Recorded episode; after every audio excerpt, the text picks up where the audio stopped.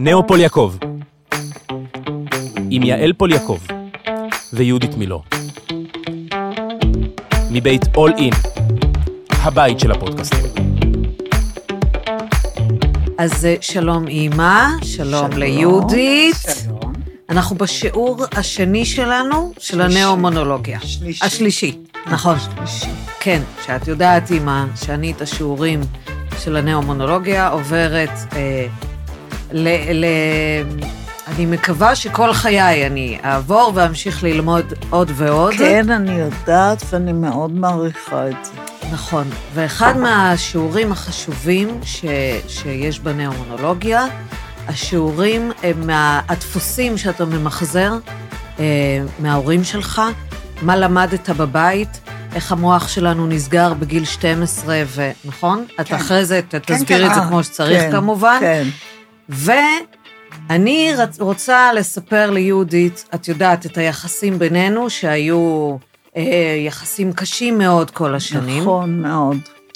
והיום הם יחסים טובים. נפלאים. תודה לאל.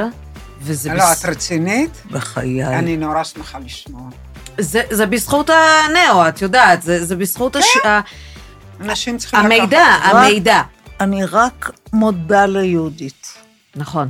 נכון, אבל עכשיו, אז אני רוצה שלקראת החגים, את יודעת, שאנחנו כל הזמן מתעסקים במשפחה ומשפחתיות וחשיבות המשפחה, ואיך אבא תמיד אמר, המשפחה, המשפחה, ובכלל הוא הבהיל בכל מה שהוא אמר, אבל המשפחה, וזה כן חדר אליי, הדבר הזה מאוד, אני, המשפחה בעיניי, זה, זה הכל בעיניי, אני במשפחה, אני משוגעת, אני אפילו מונעת מעצמי עבודות כדי להישאר בבית מרוב שאני בהיסטריה על המשפחה, ואני אולי מפחדת קצת שאם אני אעזוב את הבית, משהו זה, לא יתנהל כמו שצריך. זה היום, אבל בעבר במשפחה שלנו, נכון. זה לא היה ככה. כנראה ש, שגדלתי להיות במקום שההורים שלי היו בו, אז זה נהיה ככה,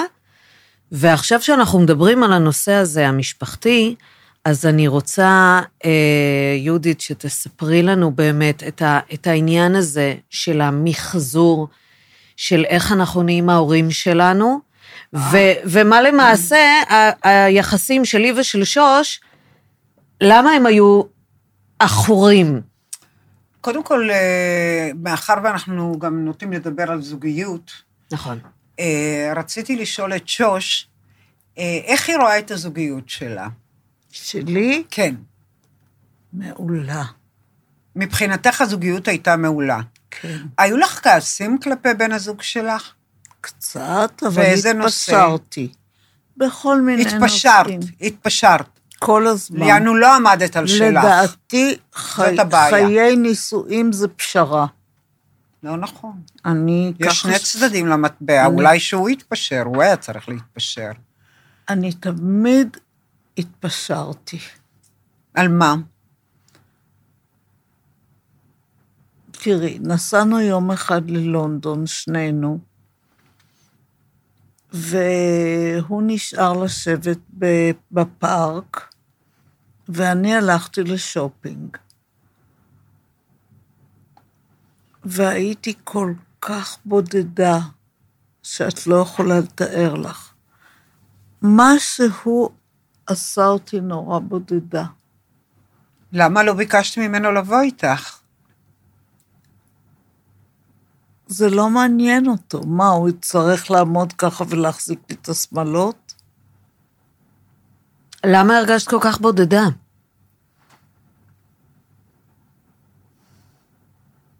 מה תמיד מסתירה שם, אמא? מה היה שם? אני רוצה להבין. אני לא יכולה לדבר יותר מדי. למה? לא, אנחנו רוצים לשנות את התפיסה שלך לגבי הדברים האלה. קודם כל, יש שני אנשים פה. בין שני אנשים, יש זה שני רצונות שונים, נכון? הרצון שלך הוא ללכת לעשות שופינג, והרצון שלו היה לשבת בפארק ולנוח, בירוק. כן.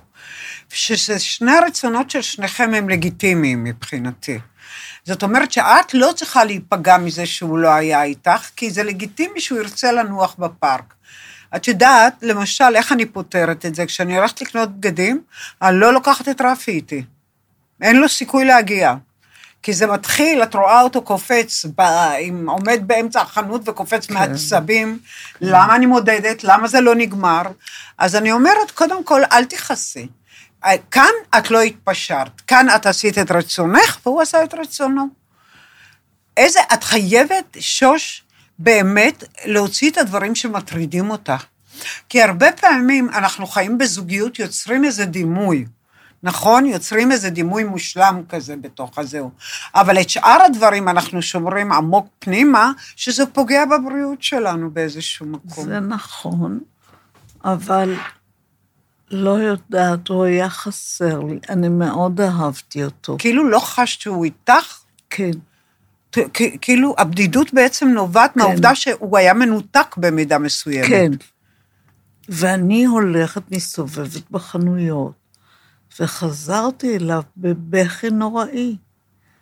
אני לא, אני לא מסוגלת להיות בלעדיך. והוא בכלל לא נתן לי להגיד את המילים, הוא פשוט תפס אותי ביד, ולקח אותי לחנויות שם הצדדיות, שזה לא עניין את התחת שלי. אבל זה כבר מצחיק, יהודית, איך שהדברים, זה מדהים. כי אני הרבה זמן הייתי באה ליהודית והייתי בוכה לה, שאלעד לא מספיק נוכח. שהוא מנותק. שהוא כן. מנותק איפשהו, הוא היה מתנתק לפעמים, אני הייתי משתוללת. בבקשה, זהו. את תראי כמה דברים אתה, אתה עושה על אוטומט, ואתה לא מבין שזה דפוס, כי עובדה שזה גם את הרגשת, לא ידעתי על זה מעולם, שאתה בתוך זוג, ואתה מרגיש שהבן זוג לא נוכח. ו... נכון. נכון שהיום למדתי, היום אין את זה לילד. נכון. אבל זה בגלל השינוי שאני עשיתי מולו, בסך הכל אנחנו בוגשים אה, בן אדם, שנכנס לחיים שלנו, כמו שאני מאמינה שאני בחרתי לבוא להורים שלי, כי אני צריכה לעבור שמה שיעור, ואני הבאתי את אלעד, כי גם פה יש לי שיעור, יש לי שיעור לא להרגיש בודדה, ולא, ולהרגיש, את יודעת, כל מה שאני רוצה להרגיש לא קשור אליו, הוא לא יכול לתת אחון, לי את זה. זה לא שלו, זה שלה. את יודעת, אני חושבת שאת מאוד רגישה, מאוד מעל ומעבר, זאת אומרת, בדרגת נכון, פגיעות ורגישות כן. מאוד גבוהה. וזאת אומרת, מה שקרה אצלך מולו, מול בעלך, שלדעתי אהב אותך מאוד מאוד מאוד, זה שכל דבר קטן שהוא לא היה הולך איתך, זה היה מתורגם אצלך לדחייה, וזה היה מבהיל אותך. נכון. כי פחדת שהוא יעזוב אותך. כי זה דפוס של דחייה בעצם, זה מהבית, כי אבא שלך קצת דחה אותך. כן. את לא זוכרת שפעם עמדנו בחלון, ואבא נסע עם איתמר. לאן הוא נסע איתה? לא יודעת לאן, ואני בכיתי לך.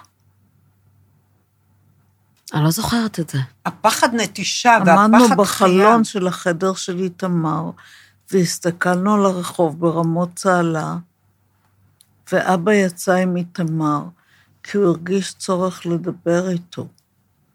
אני הדחקתי את זה לגמרי. את מבינה? זה פחד מתחייה, כן, מדהים. שהבעיה היא לא של האבא. כן. הבעיה היא שלה. האובר רגישות שלה, והאובר פגיעות שלה, והפחד מתחייה, והפחד מנטישה, סללו שם את הדרך וגרמו לה להיות מאוד תלותית בו בכל נכון, מיני דרכים וצורות. נכון מאוד. בגלל זה היא רצתה שהוא יהיה מאוד קרוב אליה, היא לא יכולה לסבול את המרחק הזה, כי ככה ידעה שהוא לא יעזוב. את יודעת, מצד אחד אולי את בת שבעים פלוס, אבל את בת שלוש רגשית, כמו ילדה. היא כמו ילדה. אני בת שבעים ושמונה, אני כבר זקנה. וואו, את לא זקנה, אין זקנים. זה כרונולוגיה, היא לא מעניינת. אבל יכול להיות שה... אז את ילדה, את ממש נשארת ילדה בפנים, את מבינה? כי היה לי בית כזה. כן, ברור, זה הדפוסים מהבית. את תמיד סיפרת שהאבא שלך דחה אותך. בטח. ואני גם הרגשתי שאת דוחה אותי הנה, בקשה. בחיים שלנו, וגם אני, יש לי לפעמים את הפחד מתחייה, נכון. בלי שאני שמה לב, אגב, לא תמיד אני שמה לב, נכון. אבל אני כן פועלת בכל מיני דרכים שבעצם הן מתפרשות כפחד מתחייה, מתחייה. כפחד נטישה. כי את זוכרת, את באת אליי פעם אחת, ואמרת לי, סיפרת לי על אלעד, שהיא נודניקית לפעמים, כי מה קורה? אלעד מביע, הפרצ... היה לו פרצוף תחת קצת, הוא קום בבוקר עם פרצוף תחת, זה קורה לכולנו, נכון? למה יש לך פרצוף כזה? אז הוא אומר, אני בסדר, הכל בסדר. לא, לא, למה יש לך פרצוף כזה? והתחילה לנג'ז לו, עד שהוא התחיל לצרח עליה. היא כל כך פוחדת שהיא לא יודעת מספיק, שהוא לא אומר לה את הדברים שהיא הייתה צריכה כאילו להוציא ממנו, למה יש לו פרצוף כזה? עכשיו, זה עובר מדור לדור, זה, זה, זה גנטי. הפחדים והחרדות וההתנהגויות האלה עוברים מדור לדור. את מבינה את זה, אימא? זה מדהים. אם אבא שלך דחה אותך בבית שלך, סביר להניח שיהיה לך פחד מתחייה, וגם את תדחי. כן. את מבינה? את חושבת שדחית אותי פעם בילדות? לא, אני זוכרת רק שאת היית ילדה מזעזעת, יעלי. נכון, אבל למה? זה כנראה, את יודעת, זה כנראה היה... תגובה שלה. זה היה משהו בינינו שאני הייתי ילדה איומה. אולי הרגשתי שאת דוחה אותי, אולי הרגשתי שאני לא מקבלת ממך מספיק אהבה. אוי ואבוי. ואז הרגשתי דחויה, כמו שאת בעצם הרגשת, והילדים מחכים. אבל אבא, לעומת זאת, נתן לך המון. נכון, אבל היחס מהאימא... הוא משמעותי מאוד מאוד מאוד, ואת שהרגשתי, שאת עברת אה, ניתוח בראש, שאני הייתי בת שמונה, ושמשם בעצם נוצר נתק בינינו. מבחינתי חזרת, והדברים אה, השתנו, השתנו לעולם, והיה נתק, כי אני הרגשתי דחויה, כמו שאת הרגשת מאבא שלך, הרגשתי שזהו. ש... יש פה נקודה אחרת שהיא חשובה. אני רוצה לשאול אותך שאלה, האם בעקבות הניתוח הזה שעברת, פחדת שאת הולכת למות? כל הזמן, גם פולי פחד. הנה. אז מה קרה בעצם? ברגע שהיא פוחדת שהיא הולכת למות, היא מתחילה מולכם תהליך התנתקות. היא התנתקה בגלל הפחד שלה שהיא תעמות ותעזוב אתכם. זה התחיל וואו. תהליך התנתקות שלך.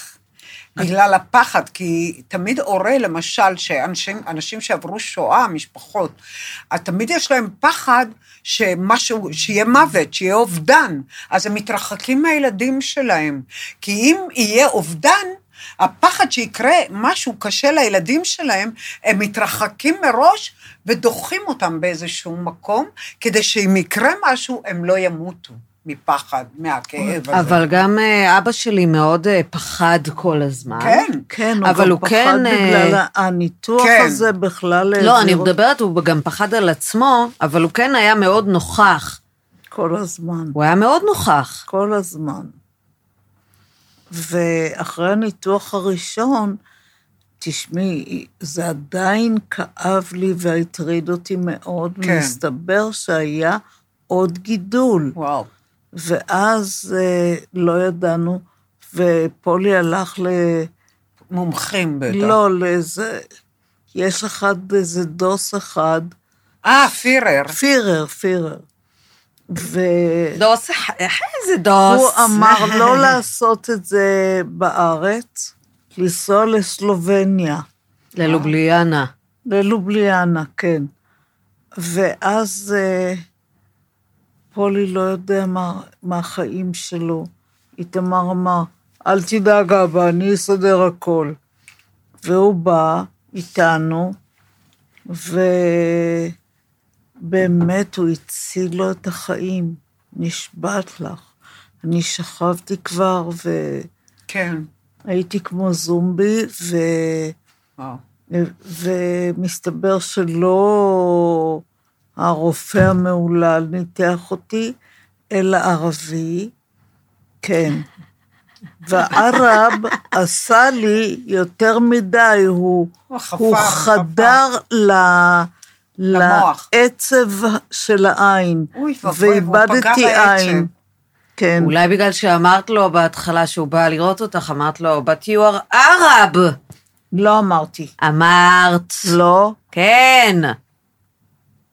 אז בוא נחזור לנושא המשפחה. אז כן, אז אני, אני רוצה להגיד לילדים, ואת אמרת לי פעם משהו מאוד מעניין, אמרת לי, סיפרת לי את הסיפור על מישהי שבאה אלייך ובחתה על האבא שלה, בחתה עליו, בחתה עליו, שהוא הרס לה את החיים, ו- ומה שהוא עשה לה, ושבגללו היא אומללה, ואז האבא בא, וסיפר סיפור אחר לגמרי, ואני אומרת, ילדים, אה, בסוף, שמגיעים להיות הורים, הם צריכים לקחת אחריות, ו- ולהפסיק לספר את הסיפור הזה, שמה קרה עם ההורים, הסיפור הלא טוב. נכון, שלנו היו יחסים קשים, אבל אני אומרת לך, אני, אני לא רואה את זה בכלל היום, כי זה לא הסיפור שלי יותר, נכון, והוא לא. לא קשור אליי יותר. גם אליי לא. וזה מבחינתי לא, אה, לא זה לא עניין של הדחקה, כמו שאיתמר אומר. היום אני אוהבת אותה.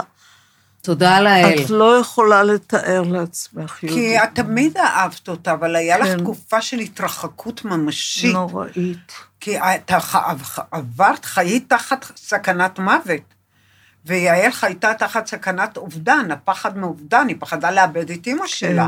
מגיל שמונה, היא חיה בפחד לאבד, וכולם היו בסמטוחה, גם פולי נכנס לסיפור הזה, וכל פעם שהיא חולה, הוא היה חולה גם. אני כל הזמן הלכתי עם אבא שלי, ואני חושבת ששוש הרגישה שאני מוותרת עליה, כי אני כל הזמן עם אבא, אבא, אבא, אבל זה לא היה נכון. הוא היה יותר בטוח.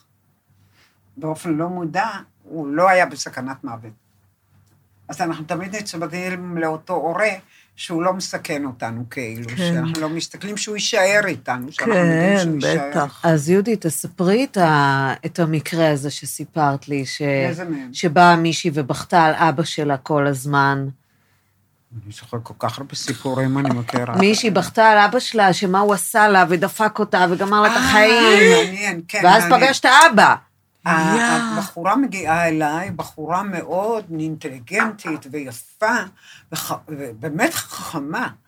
היא בת שלושים וארבע, והיא עובדת באיזו מסעדה סינית בתור מלצרית, והשאיפה שלה להיות אחמשית. אני אפילו הבנתי מה זה אחמשית. מה זה? אחר כך התברר שזה אחראית משמרת. במסעדה הסינית. הצלחה ענקית.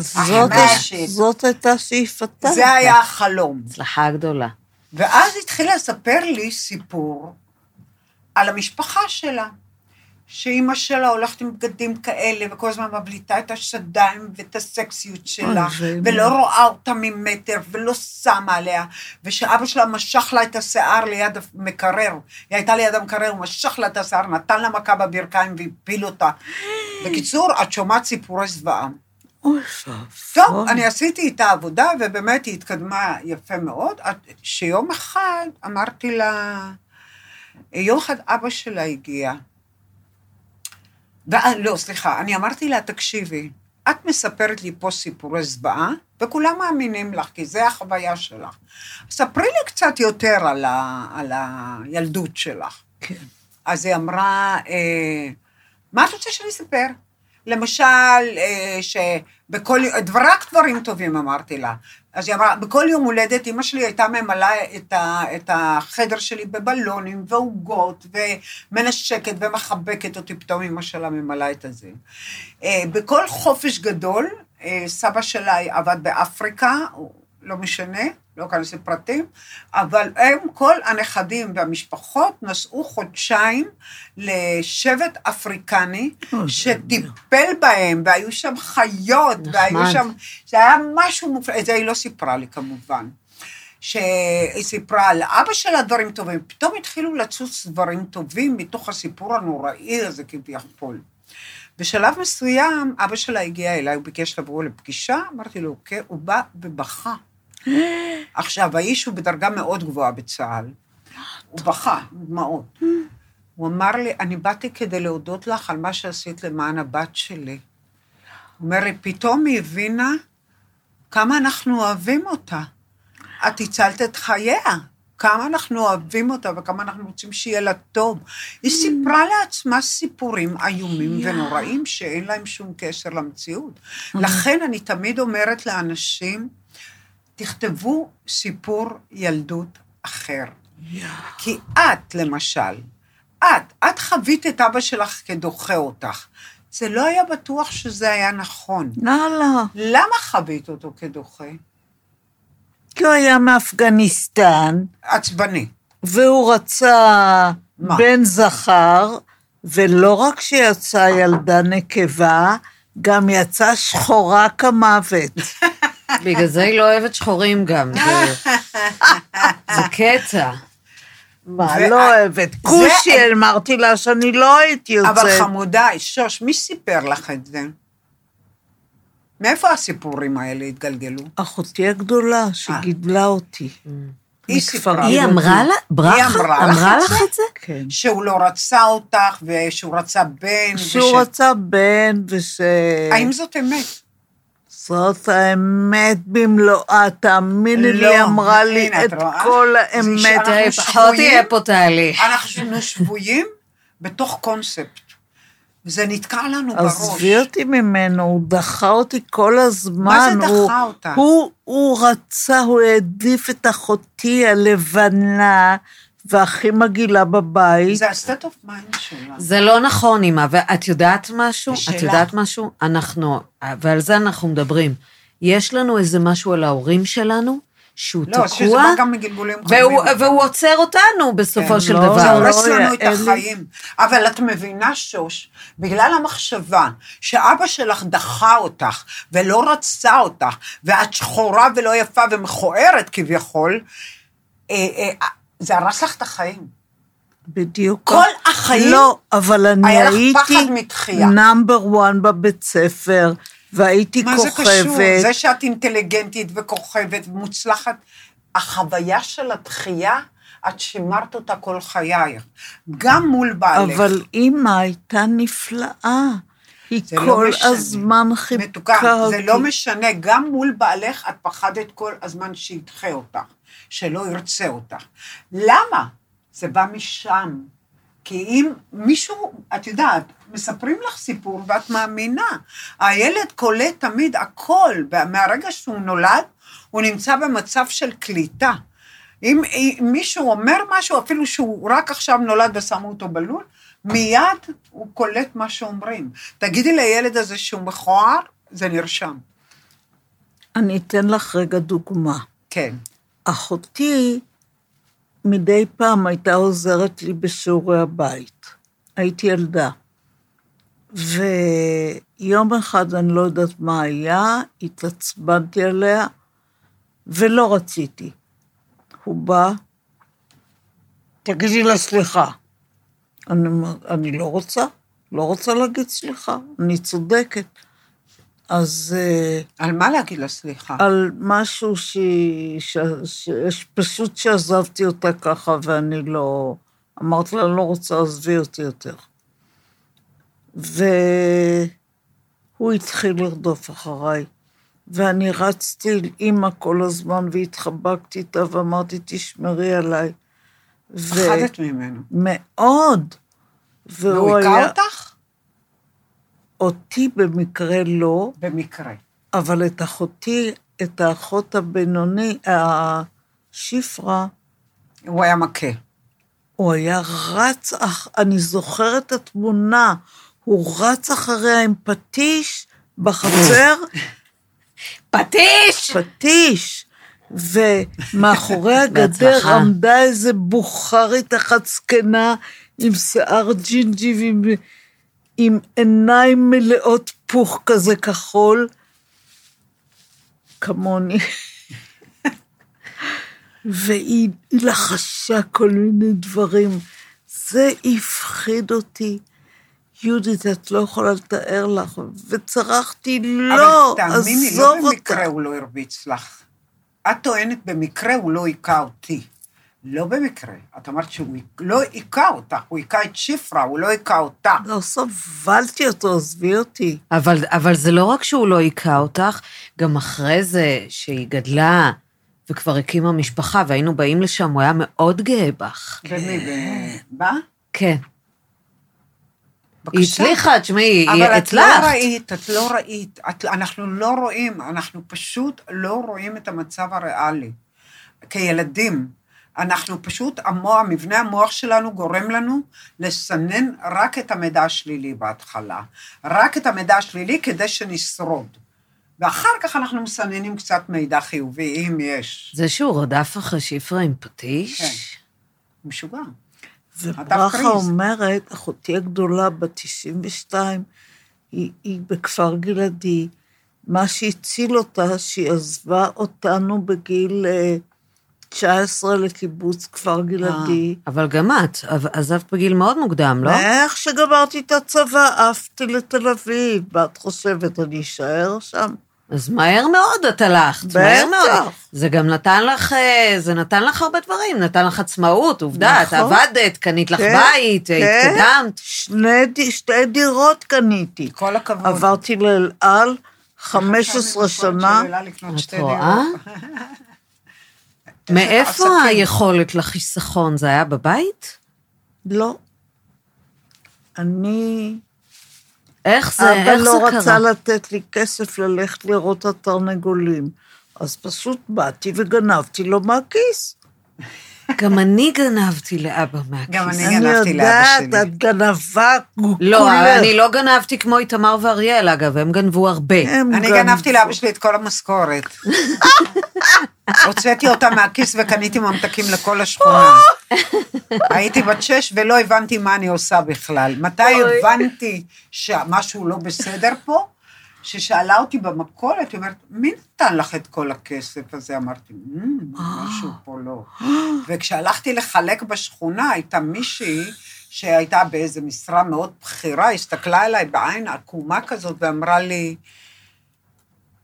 כולם יודעים, אבל זאת הייתה תקופה של כמעט צנע, מאיפה הכסף לקנות את הממתקים? באתי עם ארגזים. אז אמרתי לה, אבא שלי נתן לי. ובאותו רגע אמרתי, את זורקת את הכל, ואת בורחת לסבתא שלך, כי אבא שלך הרצח אותה. כולם גנבו מההורים. קילומטרים רצתי, ברחתי, ברחתי לסבתא שלי. פחדתי פחד, מה, לא הבנתי מה אני עושה בכלל. אז את מבינה את הפחד הזה. כולנו גנבים. לא.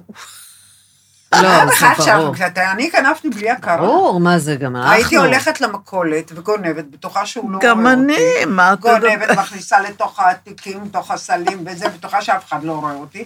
ואחר כך אמא שלי אומרת לי, הגיע חשבון מהמכולת, על דברים ש... כל הזמן. במכולת, היא אומרת, כן, לא רק היית, את גנבת. את יודעת שאני חושבת שאני ממחזרת את הפחד הזה, שאני שומעת שעלו אליי. כאילו, כן. תמיד היה מגיע איזה כן. טלפון, ואומרים, תקשיבי, זה הסוף שלך. כאילו, את או שחרגת, ב, אני לא יודעת כמה, או שעשית איזה משהו ועלו עלייך, ואני חושבת שזה זה כל כך הפחיד אותי, ואני קצת ממחזרת את הפחד הזה. שעלו עלייך, כן. שאת מרמה. נגיד כן. עכשיו, אני במינוס כן. נורא נורא גדול. אז לא... אז הבנק. לא. כן. ויש, כן, אני... מגיע תמיד איזה רגע שהם אומרים, אוקיי, את לא את... סתם עברת, זהו, אנחנו מתחילים להחזיר לך, אנחנו עוצרים אותך, עוצרים אותך, ואני אומרת, אלוהים, אלוהים, ואולי לפעמים שאני מגיעה לרגע הזה, גם משהו טוב קורה, ואולי אני מביאה את עצמי כל הזמן ברור, לרגע הזה? ברור. מתי זה ישתנה הדבר הזה? את מביאה את עצמך לרעת כל הזמן, בגלל הפחד שלך מאובדן, שקשור לאמא שלך, את כל הזמן מפחדת להרפות לחלוטין. אז כסף לא אכפת לך. את מבינה? מינוס, יצא כסף, יהיה חסר, זה לא אכפת לך באמת. היא פזרנית בצורה... אני כבר לא, אני כבר לא. כן, היא כבר לא. אני כבר לא, אני מבועלת, אני כבר לא. היה לי רגע, היה לי רגע, שהאמנתי שאני מיליונרית. הוא עבר, הוא נמס. לצערי, הלוואי והייתי, ואני אחזור לרגע הזה וביג טיים. אבל... אולי באמת מהדפוסים של שוש, את יודעת, כן. שני ההורים שלי בסוף היו מאוד אחראים, הם היו חסכנים, הם היו, למרות שפולי היה מבוהל, וזה, כן, כן. הוא כל הזמן פחד שזה ייגמר, וזה גם נגמר. נכון. ואת זה אנחנו לא רוצים. לא פחד שלא יהיה, אז לא יהיה, כי יצר את המציאות כן, הזאת. כן. אבל אני לא רוצה עוד לדבר על זה, כי זה בפעם הבאה, אנחנו נדבר על כסף. ברור. ועכשיו אני רוצה כן לתת באמת משהו ש, שיצא לחד. מהשיחה הזאת, איך אנחנו בתור ילדים לא נסגור חשבונות עם ההורים שלנו, ואיך נגיע למקום שאנחנו אוהבים את ההורים שלנו, ביחסים טובים עם ההורים שלנו, מבינים את ההורים שלנו. היום אני יכולה להגיד לך שאני מבינה המון ממה שאת עשית, אני מעריכה את מה שאת עשית ואת מה שאת עושה, ואני אוהבת אותך, ואני מכבדת אותך, ואני חושבת שהמון דברים אני מבינה, המון דברים אני מבינה. בחיי. ואני רוצה גם שלא רק האחים שלי, אלא כולם יבינו שכשאתה סולח להורים שלך, אוהב את ההורים שלך, זה בשבילך. נכון. אני רואה חברות שלי שתמיד יש יחסי אימא בת, תמיד יש עניין, אתה נגיד על מה יש לה עניין עם אימא שלה. באמת? כן, עוד מאוד קשה. ואני מבינה אותה, כי היה שם דברים קשים, אבל צריך להבין כל הזמן, שאתה מבין את הדבר הזה שלמדתי אותו מיהודית, מה ההורים שלך עברו, מה הכלים שההורים שלך קיבלו, מה המידע שהם קיבלו, כמו שאת מספרת, אני הייתי דחויה, ויכול להיות שבגלל זה גם קצת דחית אותי, לא בכוונה, no. לא מרוע, לא, זה משהו שאתה מקבל מהבית, והוא עובר על אוטומט, בלי להרגיש בכלל, וכמובן שגם אני עזרתי לזה. יש קטע נוסף שצריך לציין כאן, שבעצם ברגע שאני מעבירה את האחריות על החיים המסריחים שלי, על ההורי שלי, אני בעצם לא פותרת את הבעיות. נכון. הוא שבגללו, זהו, אני לא פותרת. אז נכון. מה יהיה? אני נשארת נכון. באותו חרה, אבל יופי, אני כועס על ההורים שלי. משהו... ולכן אסור. נכון. להבין שההורים תמיד עושים כמיטב יכולתם, הם תמיד, אה, יש דפוסים שעוברים מגנטית מדור לדור, וההתנהגות עוברת. אנחנו באים מאהבה, וכשאנחנו אוהבים בתוכנו, אנחנו גם חווים אהבה בכלל, בתוכנו. זה לא קשור להורי אפילו, את מבינה? ומה אבל קורה... אבל הרווח הוא כולו שלנו. אם נגיד סתם שורי, את יודעת שאימא שלה, אתה גם דחתה אותה, הייתה רעה אליה. האם אמא של שורי הייתה, האם הם היו מעורבים באובדן או בשואה? כן, הבת, אחות של שורי מתה, שהיא הייתה, את זוכרת בת כמה? לא יודעת, אולי... עשרים ומשהו. כן, והיא הייתה הבת האהובה, אגב, ומועדפת. והיא הייתה חולה לפני? היא הייתה חולה בסרטן, והיא... כן. והיא הייתה נשואה לבן של ירון לונדון. כן. אז מה שקורה... היה חשוב. ושורי היא יותר קטנה? שורי היא... לא, היא גדולה יותר הייתה ממנה. את אומרת מה קרה? הבינונית שורי. ברגע שהילדה חלתה, ההורים התפרקו, זה ברור. והם נתנו את כל האנרגיה שלהם לילדה, בניסיון להבריא אותה, שתחלים, לעזור לה, ובזמן הזה הם גם דחו את הילדים, לא היה להם סבלנות ועצבים לילדים, בגלל שהם כל כך מוטרדים מזה שהולך למות להם ילד. אחרי זה, גם האמא הייתה משוגעת, לא anyway, משנה, והיא דחתה אותה, אומרת, אחרי זה היה יחס נורא. האמא לא דוחה, האמא דוחה בגלל סיבות, אנחנו לא, לא, לא יודעים. לא, לא, היא הייתה אישה נוראית. זה גם אחותה גדולה. אולי משלה לא הייתה בסדר בראש. היא הייתה קצת לא בסדר בראש.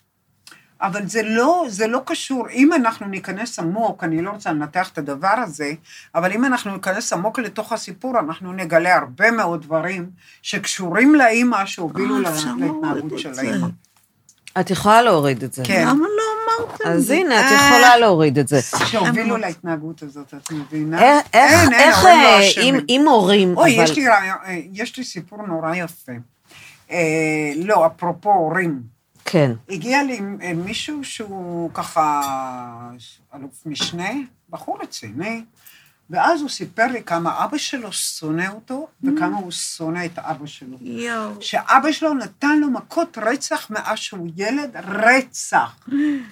טוב, החלטתי לעשות לו רגרשן, שזה חזרה לגלגולים קודמים, אמרתי, זה הפתרון, הוא עתיק, לא מפה. כן. עשיתי לו רגרשן, ומה שהיה מדהים, שזה פעם ראשונה בחיים, הוא פשוט, הוא נכנס לספזם כזה, ונפל מהכיסא. בלי הכרה כזה. זה לא היה מסוכן או כלום, כי זה הרדמה קלה, מה שנקרא. חזרתי אותו, והמשכתי לעבוד. מה התברר בסיפור? הוא היה בגלגול הקודם אבוריג'ין, והייתה לו אישה אבוריג'ינית, והגיעו שני ציידים אוסטרליים לשבט האבוריג'יני. אחד, שני הציידים תקפו את האישה שלו, וניסו לאנוס אותה. וזה אבא שלו. וזה, והוא העלה אותם באש, הם העלו אותם באש, הם שמו אותם על המוקד, והעלו את שני האוסטרלים, הציידים האוסטרלים באש. הזיכרון של האבא הוא שהילד רצח אותו בשריפה. ובגלל זה, מאז שהוא קטן, הוא הרביץ לו מכות רצח. ולמה הוא איבד, הוא שכב ככה, נפל מהכיסא? כי זה היה טקס, היה, הוא היה באיזה סוג של טקס אבוריג'יני.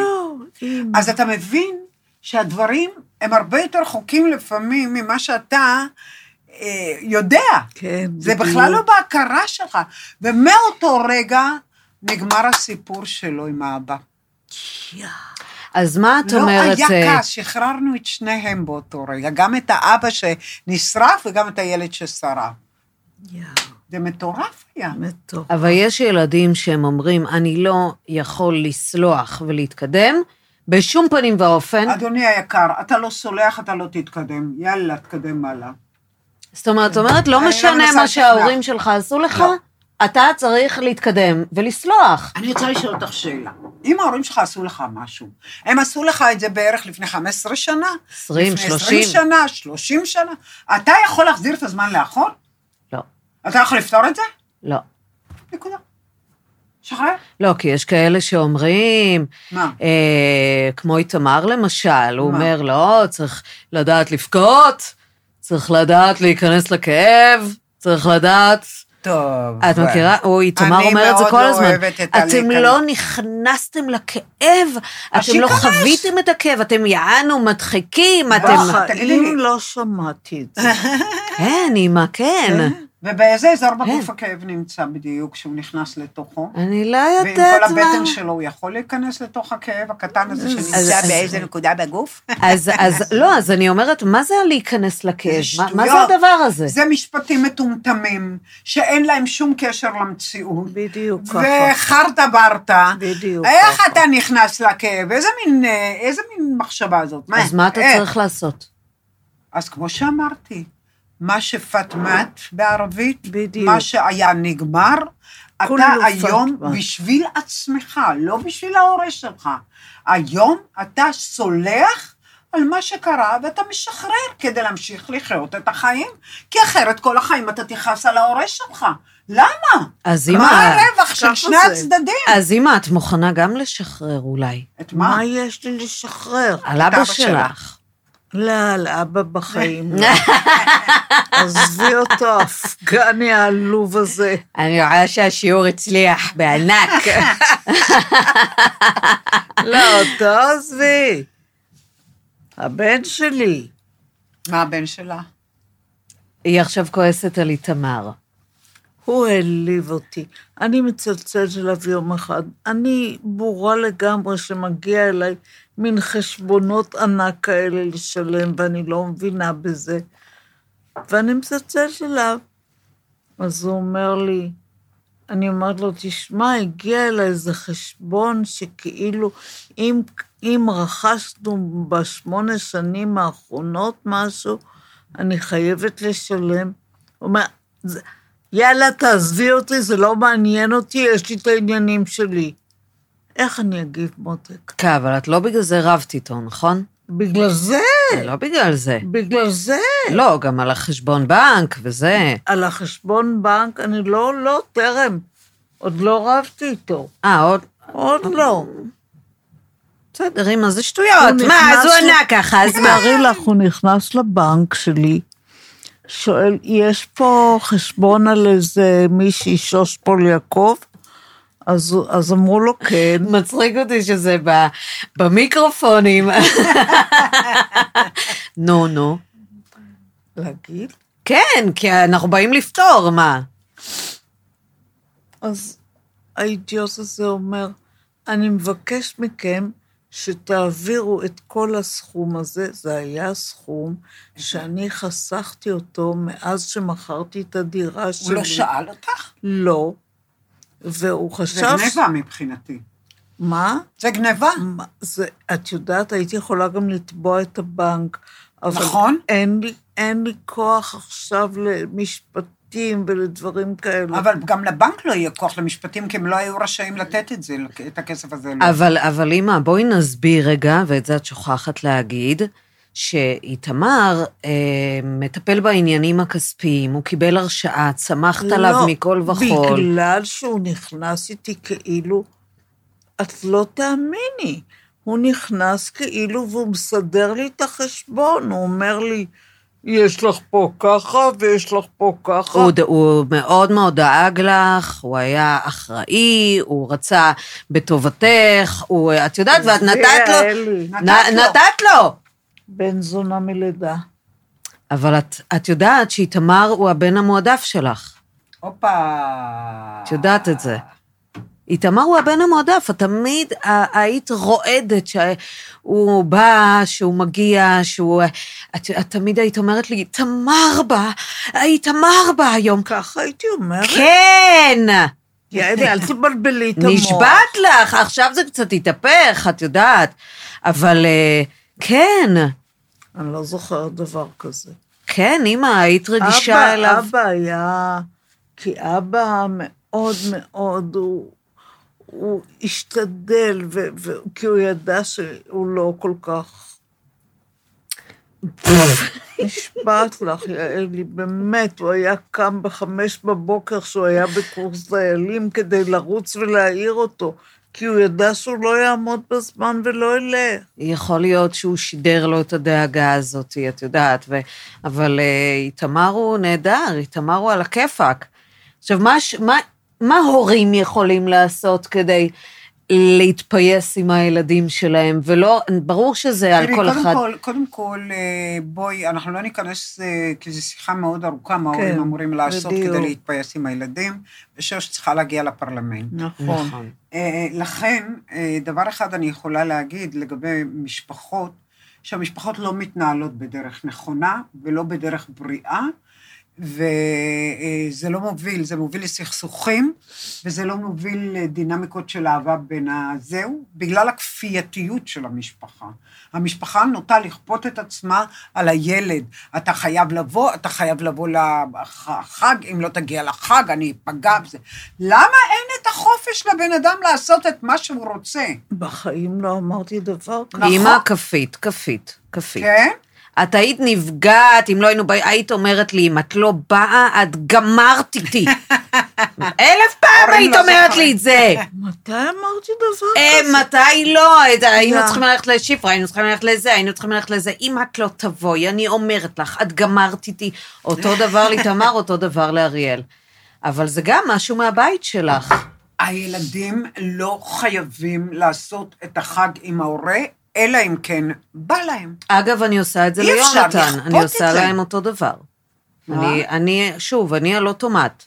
אני מבינה מה שיהודית אומרת, זה לא צריך לבוא בכפייה, ואני גם קופה. הנה. אני אומרת ליונתן, אתה לא תבוא, אני, אני אראה לך מה זה. אותו דבר. אבל תתחילי להתאושש ולהיות מודעת למה שאת עושה. לא, כי משפחה זה משפחה. לא, משפחה זה לא בית סוהר, וזה לא אסירים, וזה לא שופטים, וזה אין בה כפייה, לא אמורה. אנחנו צריכים לחשוב על משפחה בכבוד. ולא להכריח את מישהו שלא רוצה לבוא לחג אצלי, להכפות עליו, לבוא אליי בתחת איום. אם לא תכפה, אני אראה לך, אם לא תבוא, אני אראה לך מה זה. או אני אפגע אם לא תבוא. אני אפגע. אני אמות אם לא תבוא. ואני מבשלת, הרגליים שלי נפוחות כבר, כל מיני שטויות. מה קורה לילדים? שההורים לא דורשים מהם, הם באים. איך שאין את הכפייה הזאת, אם לא תבוא, תבוא, אחרת אני אשב פה מסכנה, הם באים. כי כשעה בעיה, נכון. לא היו שום בעיות. באתם, וכולם היינו יחד. הם אהבו לבוא, הם רצו לבוא. אבל אמא, את באה אליי עכשיו, כל יום שבת יש לנו ארוחה משפחתית נהדרת. נפלא. אנחנו עושים כיף. מה, מה רע בזה? יוצא מן הכלל. נכון, ו- ואגב, ואם מישהו לא רוצה לבוא, ואם זה לא יוצא, זה לא... לא בא לו, זה בסדר. את תדעי לך שאת, ברגע שאת אין לך את הדרישה, ואת לא באה מהמקום המסכן, של אם נכון. לא תבואו, אני מסכנה, אני בודדה, את לא יודעת כמה באים. זה הכל עניין של, הכל עניין לשחרר. אנרגטי. לשחרר. את מבינה, אמא?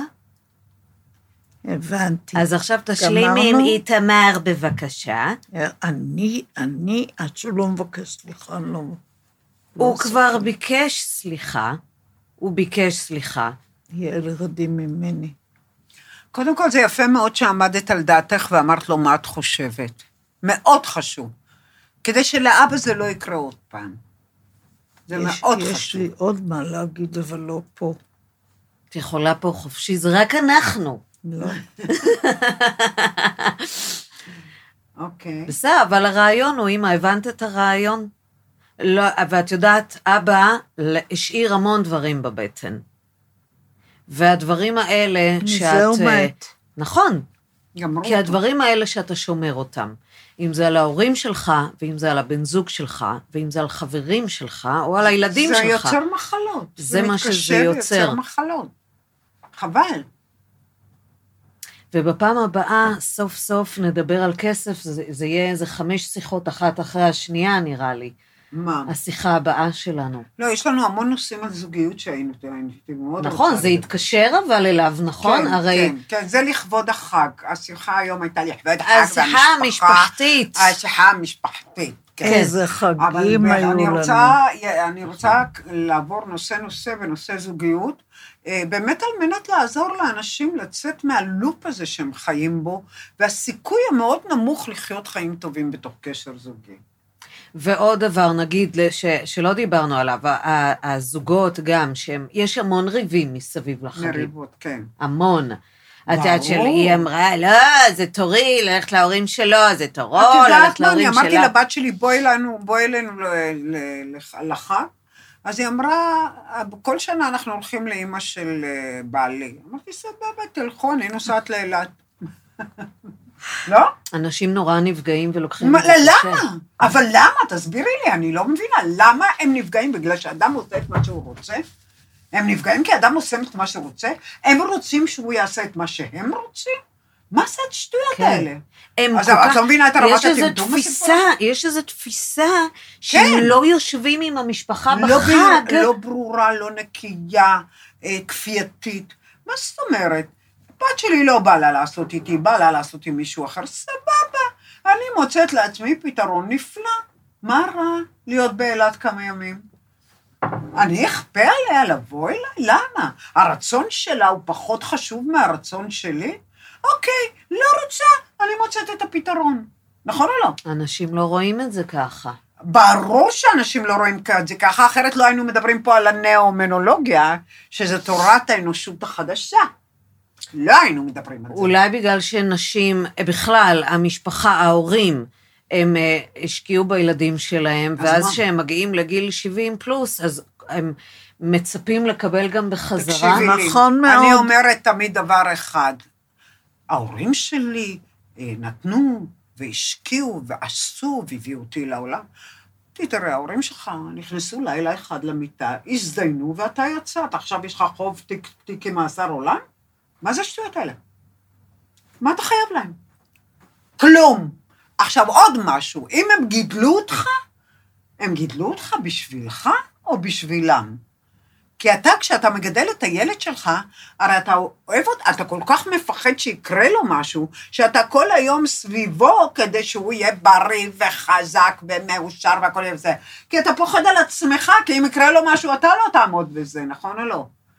אז די עם הקורבנות, די עם החרטה, מה שהורים עושים, הם עושים למען עצמם. זאת אומרת, אני מגדלת את הילדים, בשבילי אני מגדלת אותם, אני לא עושה את זה בשבילהם. בדיוק. את יודעת, ועוד משהו נורא נחמד.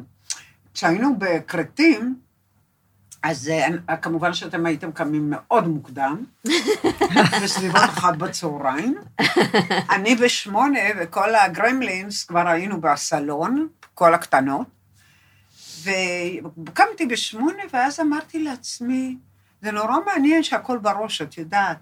אמרתי לעצמי, ילדים זה ממש שמחה.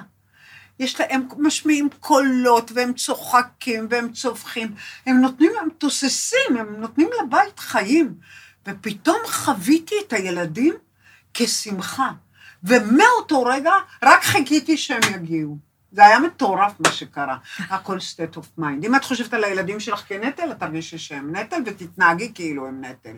אם תחשבי שהם שמחה, הם כיף, באמת, ילדים, יש להם קולות, צהלה, וצחוקים, ותנועה, ותזוזות, כמו חתולים כאלה. אבל נכון שאני כל היום מתעסקת בילדים שלי, ואני יכולה להגיד לך בוודאות, שאם אני, כשאגיע לגיד שבעים פלוס, והם ישימו עליי זין, אני אמות. אני מאוד, אני אין קשה. אז את מטומטמת. יפה. א', הם ישימו עליי זין. הם ישימו עליי זין? בוודאי. אבל יש כאלה שכן נשאר להם. את כבר מתחילה לעשות איתם חוזה? לא, לא יכול להיות. לא, לא, אני רק, אני יודעת שאני לא עמוד. מה את אמרת קודם? את אמרת, ככל שאתה משחרר יותר, אתה מקבל יותר? כן. יפה. אז אם מישהו חווה חוויה של כפייה, שגילו אני מכריחה אותו לטפל בי ולבוא אליי. יש הרבה ההורים מטומטמים, אנשים מבוגרים, שהם מבחינתי התגלמו את הטמטום. הם מטפלים בילדים, ואחרי זה מטפלים בנכדים, ולוקחים אותם לבית ספר, ומכינים להם צהריים. למה? כי הם מצפים בחזרה. כדי שהם, כשהם יהיו מבוגרים, כבר לא יודעים שהם כבר מבוגרים, כן? כשהם יהיו מבוגרים, יטפלו בהם חזרה. בואי נראה. זאת אומרת, אז אתה רק, רק מה? רק נותן? מה זה פה? לא, קודם כל, אתה לא צריך לתת בכלל. לא בא לך לטפל בנכדים שלך, אל תטפל. לא, אתה לא נהנה מהנוכחות שלהם, תעיף אותה מהעיניים שלך. אל תטפל, אל תעשה כלום שאתה לא רוצה לעשות. איך זה נשמע לכם? אני עומדת מאחורי זה לגמרי במאה אחוז. אני לא עושה דברים שאני לא רוצה לעשות. את יודעת, הילדים שלי היו מאחרים לארוחה, התחילו לאחר, זאת שעה, זאת חצי שעה, זאת זה. באתי, רבותיי, ובזה הסתיימה ארוחת השישי, אני לא עושה יותר ארוחות שישי, למה? אני פריירית של מישהו, מבשלת, האוכל חם, מחכה לאלה, עד שהם מועילים בטובם לבוא, יאללה, יאללה. אז הבת שלי אומרת לי, אז הבת שלי אבישג אומרת לי, אמא, את ממש אמא לא טובה. אמרתי לה, אמא, אני אמא נפלאה, אני אמא מדהימה, אני נהדרת, אני מהממת, לא מוצא חן בעינייך, חפשי אמא אחרת. יש מלא ברחוב כאלה של חפשות. יאללה, מה? אף אחד לא חייב לכלום. עכשיו, ככל שהורה הוא פחות לוחץ, ופחות מילי, ופחות זה, ופחות מנחוס כזה, הילד רוצה להיות איתו, נעים לו איתו, כי הוא נכון. לא כופה על עצמו. אבל אולי אני, לא יש לי דפוסים גם, יש לי דפוסים של צורך, ודחייה וזה. עבודה, אז תאכלי אותה. לא, אז איך, מה לעשות? אני צריכה... את, את מ... מטפלת באמא שלך מתוך בחירה. נכון. את אוהבת את אמא שלך, כן. את רוצה לטפל, סבבה. נכון. לא אמרתי לך שאם את אוהבת את אמא שלך וכיף לך איתה ונעים לך שלא תטפלי בה.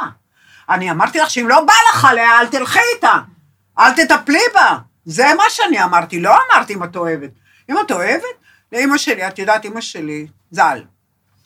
בת מאה, היא נפטרה, בת מאה וחודשיים. וואו. כן. כי היא רצתה למות, היא יכלה לחזותי עד גיל מאתיים. anyway, היה נשבעת לה. אז היא באה אליי הביתה, ואחותי נפטרה בת ארבעים ותשע מסרטן, אחותי הייתה הילדה הטובה, אני הייתי הילדה מאפנית, כאילו, זאת שלא עושה כלום ולא מוכנה לעשות בשביל אף אחד כלום. וזה בהצערה, הצערתי את זה גם. והיא עשתה והייתה טובה. היא נפטרה, היא טיפלה בהורים שלי, היא נסעה איתם לחול, היא לקחה אותם לקניונים, וכל הזמן ההורים שלי והיא היו ביחד. היא ריצתה אותם נורא, ואני פעם בחמש שנים בקושי לקחתי אותם, גם אז קיטרתי. אז אמא שלי באה אחרי שאחותי נפטרה, והיא אמרה לי, היא התיישבה על הכיסא מולי, בחדר טיפולים, והיא אמרה לי, יהודית, את יודעת, אחותך נפטרה, ואת צריכה מהיום, להיות איתנו, לעזור לנו, לתת לנו, לקחת אותנו, להביא אותנו. אמרתי לה, איזה אימא חראת? מאיפה הבאת את החרא הזה עכשיו? במקום שאני אדאג לעצמי, אני צריכה לדאוג לך? את תדאגי לעצמך ואני אדאג לך למה? אוי, לא, לא, יהודית. אז היא אומרת לי, אה, אה, את מאוד מאכזבת אותי. אמרתי לה, אני מקווה שתתגברי על זה. אוי ואבוי. אמא שלך אמרה לך? כן, את מאוד מאכזבת אותי. אמרתי לה, אני מקווה שתתגברי על זה. אוי ואבוי. מה זאת אומרת? שתתגבר, למה אני חייבת לה משהו? יש לה סקס עם אבא שלי, נולדתי, ואני חייבת לה עכשיו, אני... זה אימא, אלוהים. מה זה המילה אימא? בואי, בואי, בואי, לא ניכנס למילה אימא. אימא זה לא בן אדם שחייב, חייב נתונים לאחרים. אימא זה בן אדם שילד ילדים. שישריץ אותך. בקיצור, אצלה זה שישריץ אותך. לא, היא אומרת שכשאתה עושה את הדברים באהבה וברצון, לא כי אתה חייב. לא כי אתה חייב. אני עזרתי לאמא שלי, שלא תביני, אני עזרתי ואני הלכתי ואני זה, כי אני בחרתי לעשות את זה. את לא תכפי עליי מה לעשות, זה גם לא מעניין אותי מה את חושבת. זה גם לא מעניין אותי אם את מאוכזבת. תתגברי. אז איך, כלים, אפשר לקבל כלים לתובנה הזאת שאנחנו לא חייבים שום דבר לאף אחד, כי אנשים הרי כל הזמן הם מהלא נעים. קודם כל, כל הדבר הזה בעצם מוטבע במערכות שלנו נורא חזק. כל התפיסות האלה מוטבעות. למה אני רוצה את הנאו? למה אני רוצה את הנאו-מונולוגיה לאוויר? כדי לשחרר את האנשים מהכלא הזה, כדי שלאט לאט אנשים יתחילו להבין את הזכויות שלהם, את למה הם לא חייבים. את יודעת, בא אליי מישהו, אה, אמא של אשתו, היא בת שמונים וארבע, חולת סרטן, היא אחרי מחלת סרטן, עם כימו והכל, בא אליי, הוא מטופל שלי, אשתו מטופלת שלי, כולו כעוס, הם מיליארדרים, כן? כולו כעוס. אמרתי לו, למה אתה כועס? את מבינה את הסבתא הזאת? היא לא רוצה לשמור על ארבעה מפלצות, ארבעה גרמלינס בנים. כן, כן. היא לא רוצה לשמור עליהם. אמרתי לה, אתה מבין איזה חוצפן אתה? אתה כופה על אישה בת שמונים וארבע לעשות לילדים שלך בייביסיטר כשאתה נוסע לשבוע לחול? תתבייש לך, מה היא חייבת לך? הוא אומר לי, היא הסבתא. אמרתי, מה אתה אומר? זה מה שהסבתא צריכה להקריב את, את גופה למדע, לכם, למשפחה שלכם? אתם מספיק עשירים כדי להביא עשרים מטפלות, תביאו עשרים מטפלות. וזה לא עזר. זה לא עזר מהבחינה הזאת, הוא, הוא שחרר את הסבתא, אבל זה לא עזר אצלו, כי הוא היה בטוח שהסבתא הזאת, המסכנה שעברה את כל הטיפול הכימותרפי, חייבת לטפל שבוע בילדים שלו, כי הוא לא, לא סומך על אף אחד. לא, לא, אבל זה בכל אבל מקום. אבל ככה זה. זה בכל, זה בכל מקום. מקום, אני מוחה נגד זה, אני מוחה. הילדים אומרים, אמא, תשמרי לנו, כן. ותעשי לנו, יאללה, יאללה, כמו גם יאללה. ההורים, את יודעת, גם ההורים אומרים, הילדים, אתה חייב לבוא לזה, אתה חייב לבוא זה, לזה. זה, זה, אבל... זה קשרי דם, זה קשרי אהבה, זה לא קשרי כפייה. מישהו רוצה, אני אוהבת את ההורים שלי, אני אעשה למען ההורים שקיבלת בית חולי, את לא תכפי עליהם. את לא תגידי לי מה לעשות, never ever. דרך אגב, אצלי זה התחיל בגיל חמש. אז אם את חושבת שהילדה שלך הייתה מפלצת, אמא שלי אמרה שהיא חשבה שכל הילדים כמוני, אני הייתי בת בחורה, וכשנולדו נולדו לאחים שלי, אמרה, איזה ילדים טובים, מה זה המפלצת המשונה הזאת שנולדה? מה שאני עשיתי להם, אלוהים שרק ישמור, אני התפללתי שהילדים שלי לא יהיו כמוני.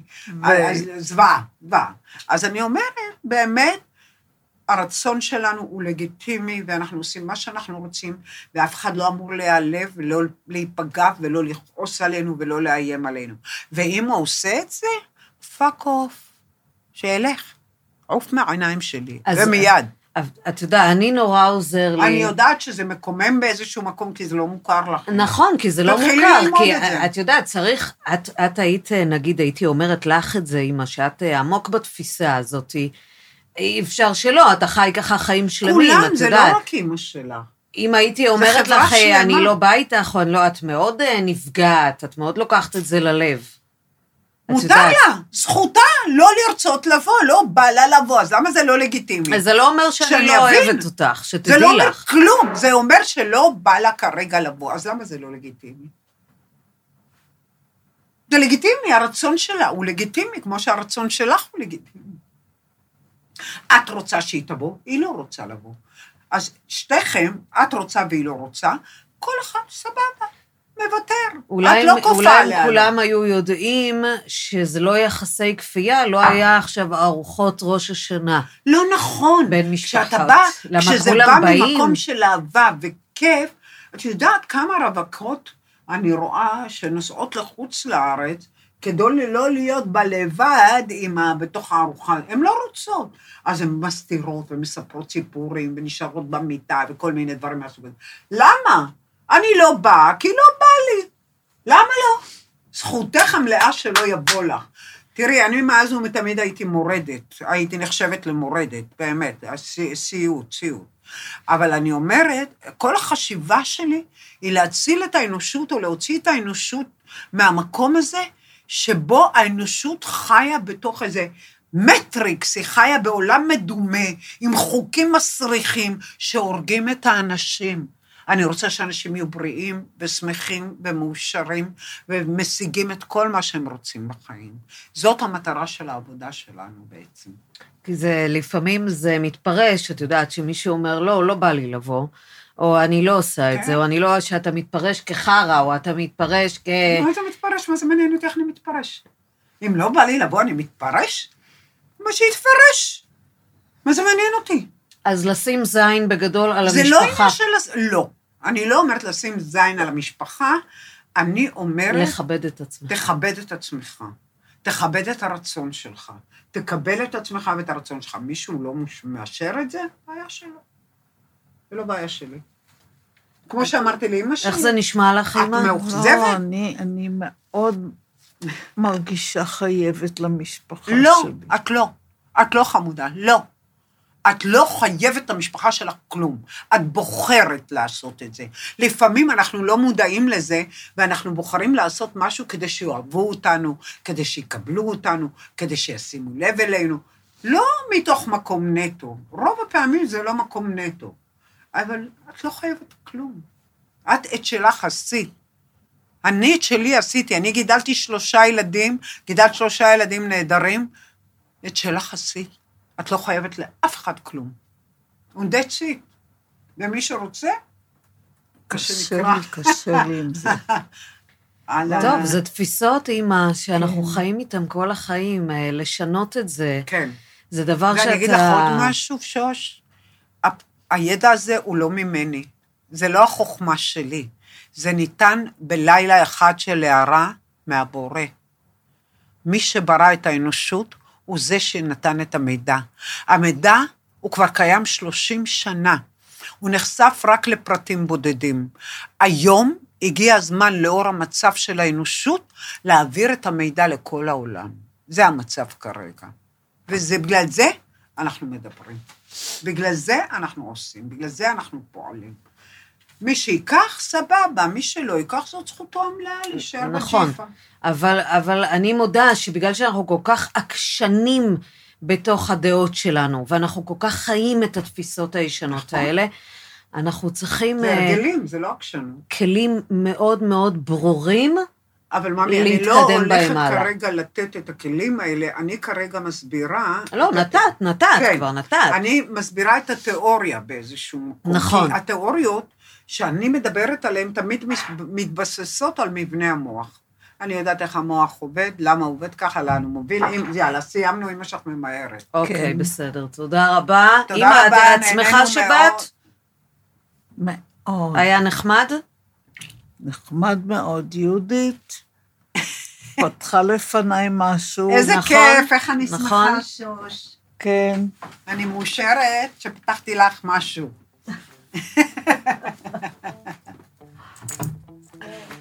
יאללה, היה נהדר. כן, כן, ואנחנו נמשיך בזוגיות, כן, זה ברור. בוודאי. תמשיכו, בוודאי. בוודאי.